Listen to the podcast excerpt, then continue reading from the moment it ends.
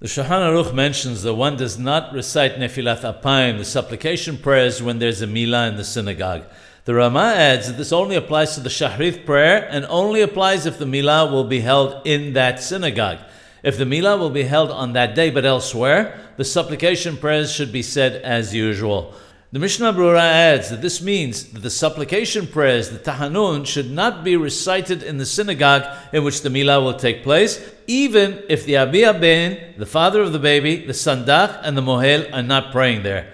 He quotes the Aharonim who write that if the Abi Ben, the Sandak, and the Mohel are praying there, even if the Milah is held elsewhere, the supplication prayer is not recited.